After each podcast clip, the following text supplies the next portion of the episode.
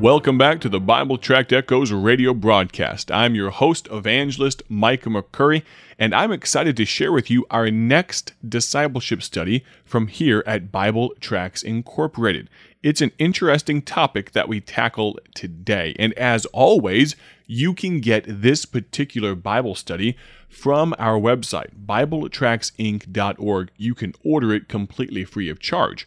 What's our topic for today? Well, we're talking about tongues and healing, specifically speaking with tongues or suppo- the supposed gift of tongues and healing.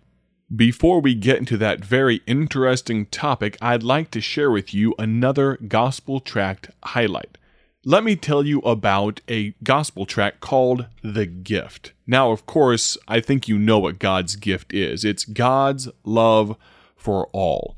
But let me read the first few lines of this tract that our founder, evangelist Paul Levine, wrote. Now, we've shipped hundreds of thousands of this gospel tract all over the world, and we'd love to deliver some to your mailbox as we are in this almost Christmas season. I don't know what your opinion is on playing Christmas music before or after Thanksgiving. I know tensions can be high.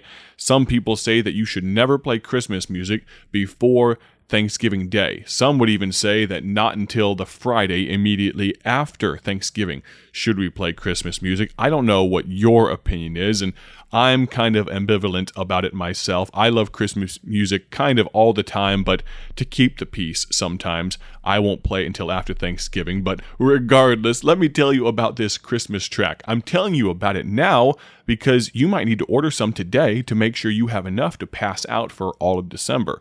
Now, this gospel track, The Gift, it works well throughout the rest of the year. So feel free to order a few extra than you think you can get out in December, and you can keep them for January and February as well. But let me tell you about it. It says this You'd be surprised if you knew how many blessings God wants to give you. All of these gifts are found in the gift of God, His own dear Son, Jesus Christ. Here's a verse that you probably know, John 3:16. For God so loved the world that he gave his only begotten Son, that whosoever believeth in him should not perish, but have everlasting life. You know, God gave his Son. Isaiah prophesied 600 years before Christ came in Isaiah 9 6 that that exact eventuality was going to occur. Let me ask you this, friend. Do you want peace with God? Do you long for hope? Are you seeking forgiveness? God wants to give you all of these things. But we have to confront your need, your need for the free gift of God's Son. Now, you can order this gospel tract completely free of charge. Of course, there's much more. I barely read a quarter of it, and I'd love to send it to you completely free. Our ministry for over eight decades has been based off of the necessary need that gospel workers must have the tools to be able to proclaim and evangelize the world. Friend, the gospel is free. So are our tracts. And so please take advantage of this opportunity as we approach the middle of the week. If you order today, there's a chance you might actually have them in your mailbox by Friday or Saturday of this week, assuming the postal service works on time, but if not, you'll have them early next week and you'll have them for the entirety of the month of Christmas of December. And so please avail yourself of that. Visit our website, BibleTractsInc.org.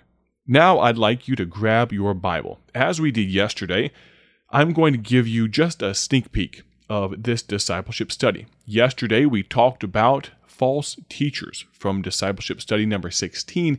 And today we jump into number 17, talking about tongues and healing.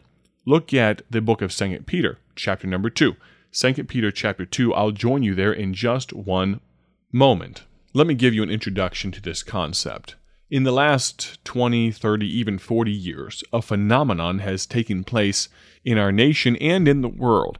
It's called the charismatic movement. And I'll parenthetically say this that this discussion today pairs very well with what we heard yesterday on false teachers because this kind of goes hand in hand as far as studies go. And so if you missed our study beginning the week yesterday, make sure you find it on our podcast.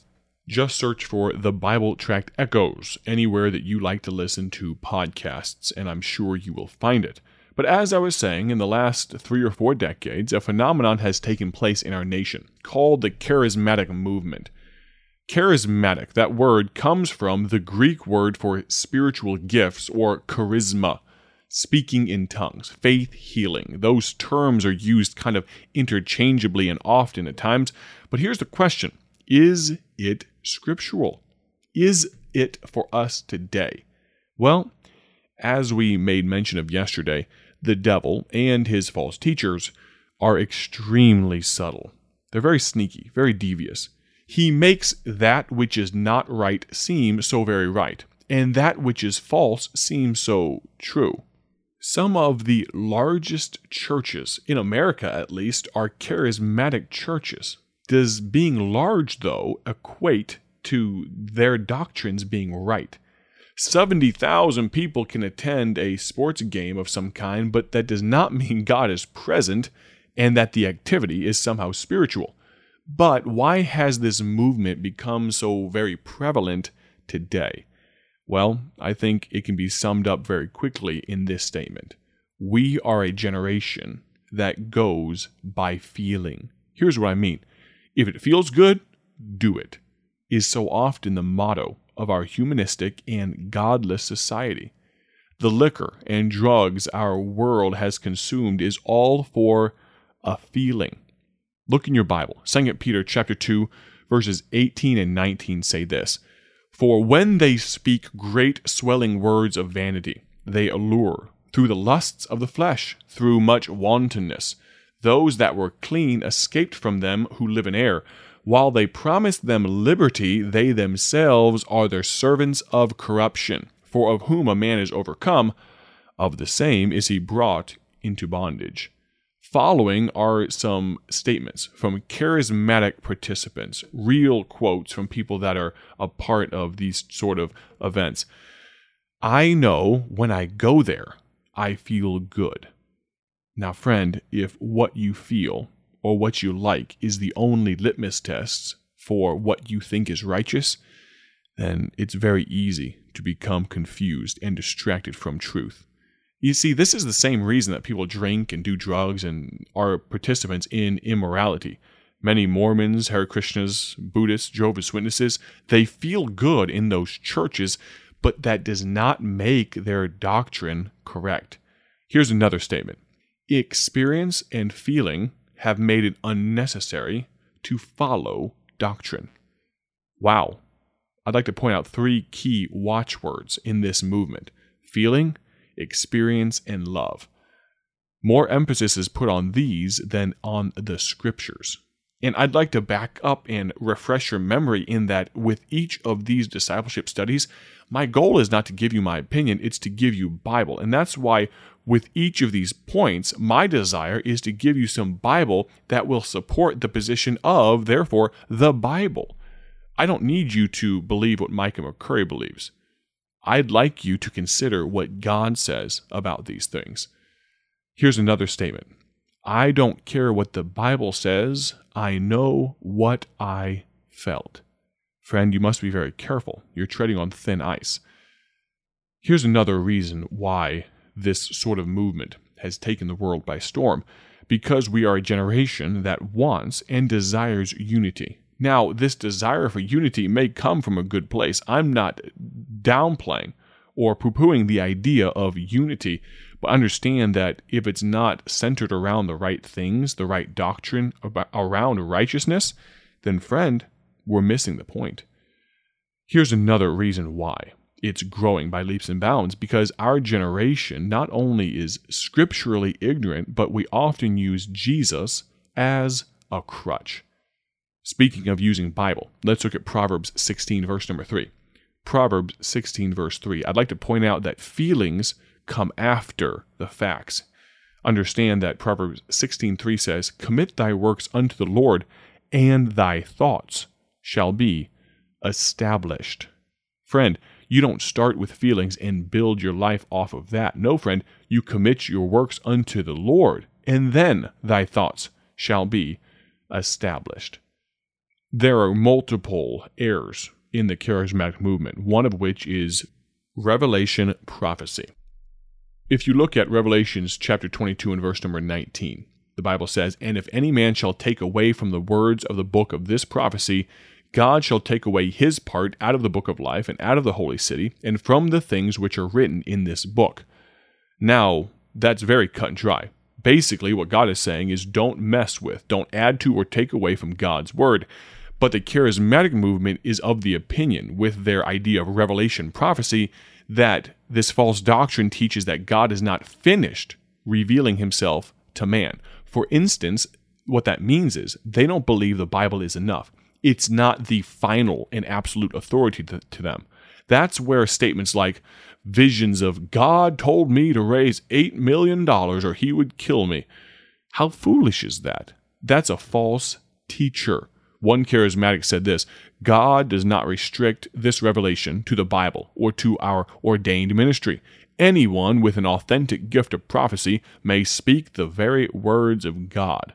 Now, here's what I'd say anyone can read the Bible, therefore, anyone can proclaim truth. But, friend, God does not give the gift of prophecy in these days. The Bible is God revealed to us. We don't need extra teaching by self proclaimed prophets. We could spend longer than I have right now telling you and enumerating all of the additional reasons why biblically these people are wrong. Now, I don't say that in a derogatory or hateful way at all. My desire personally is to be as close to the scriptures as possible, and that's my desire for you as well. And so that's why I tell you this. And that's why I also recommend to you that you get this discipleship study for yourself and see these scriptures. Now, I'm looking here at the last few pages, and there are no less than a dozen different scriptures and more that you can read for yourself that give you some biblical proof texts as to why this charismatic movement is less than true. So, friend, let me encourage you. Iron sharpeneth iron, and that's my goal, is to be a friend to you as it pertains to things of the Bible. Before we sign off today, let me encourage you once again to get our gospel track called The Gift. I would love to send you some for free. That's what our ministry is all about. Really, when you order from our website, all you're doing is helping us do what the Lord has called us to do. Thank you so much for being a part of our broadcast today. I'd love to hear from you personally. Reach out if you would. The announcer will be on to tell you all about how you can do that. God bless. Have a great day for His glory. Thank you for joining us today for Bible Tract Echoes, a ministry of Bible Tracts Incorporated. If you would like to receive a free sample packet of all of our tracks, you can contact us by calling 309 828 6888. That's 309 828 6888. Our mailing address is P.O. Box 188, Bloomington, Illinois 61702. A faster way to contact us is to go to our website at BibleTractsInc.org. That's BibleTractsInc.org. There you will find more information about our ministry and details on how you can support Bible Tracts Incorporated. Thanks for listening, and may the Lord richly bless you as you serve Him.